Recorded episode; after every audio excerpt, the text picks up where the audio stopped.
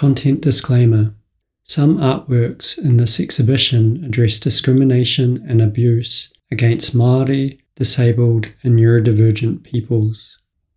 Who can think? What can think? 18th of February to the 7th of May 2023.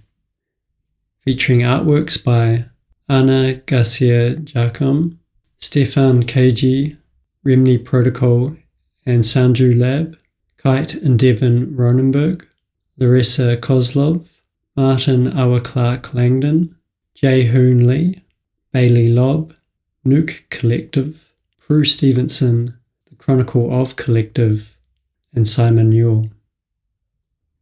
Curated by Bruce E. Phillips. Supported by Creative New Zealand, Arts Council of New Zealand, Toi Aotearoa presented in association with the Auckland Arts Festival Te Ahurei Toi o Tamaki Makaurau.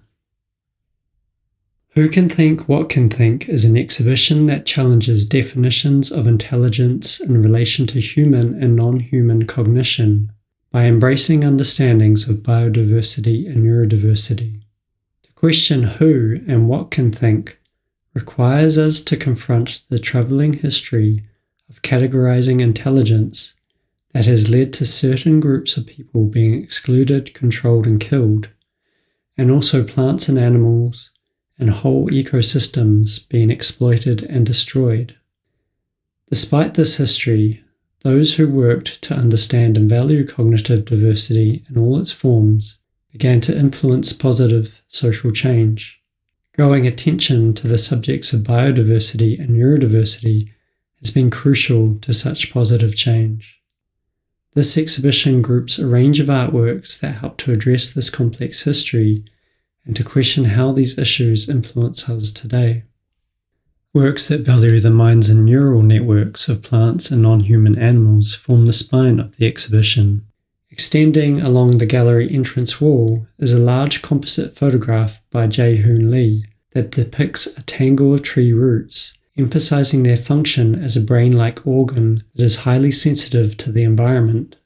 Switching from the sentience of roots to that of tentacles is Stefan Keiji and Sanju Lab's theatre collaboration with an octopus, whose decentered nervous system prompts us to question human intellectual superiority.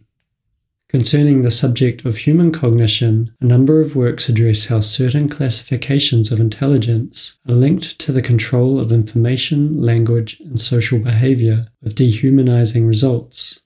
Those that consider this from a technological lens include Larissa Kozlov's video that parodies trends of personal branding through a speculative future where neuroscience technology is used to enhance desired personality traits.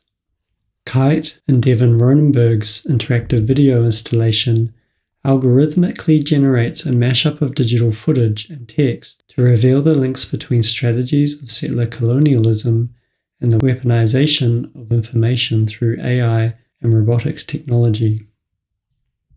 The historical basis for such information control, linked to definitions of human intelligence, is further explored throughout the exhibition. Martin Awa Clark Langdon's performative woolwork consists of tohuto, macrons, cut from leather belts that are periodically nailed to the wall, referencing the history of Te Reo Māori being erased from childhood education in Aotearoa.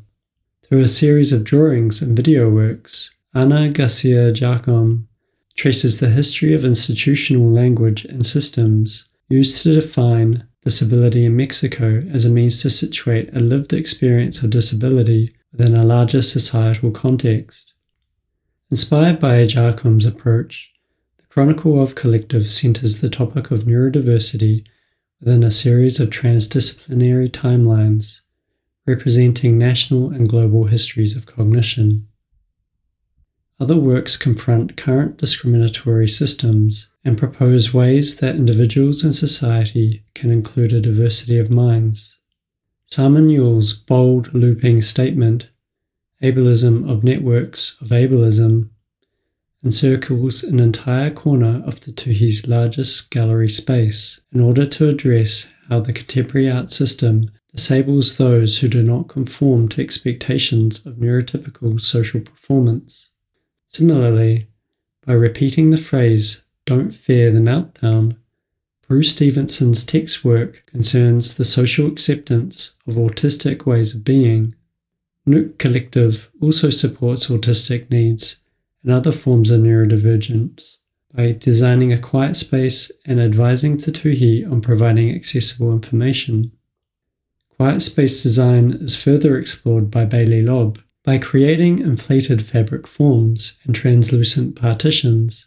She experiments with color, light, and sound in space as a means of creating interior environments that aim to support people with sensory sensitivities. The exhibition's many parts are encapsulated in Prue Stevenson's head shaped ceramic plant pots that express blissful states of bio and neurodiversity. Stevenson's work symbolically emphasizes how accepting biodiversity and neurodiversity can be life affirming for individuals and in turn society, a sentiment that this exhibition hopes to convey as well. Notes The exhibition's title is paraphrased from the text How We Became Posthuman, 1999, by feminist literary critic Katherine Hayles. Note 2 Neurodiversity is the idea that cognitive variation is a natural part of human diversity. It is considered an important factor intersecting with other forms of diversity such as disability, gender, race, and sexuality.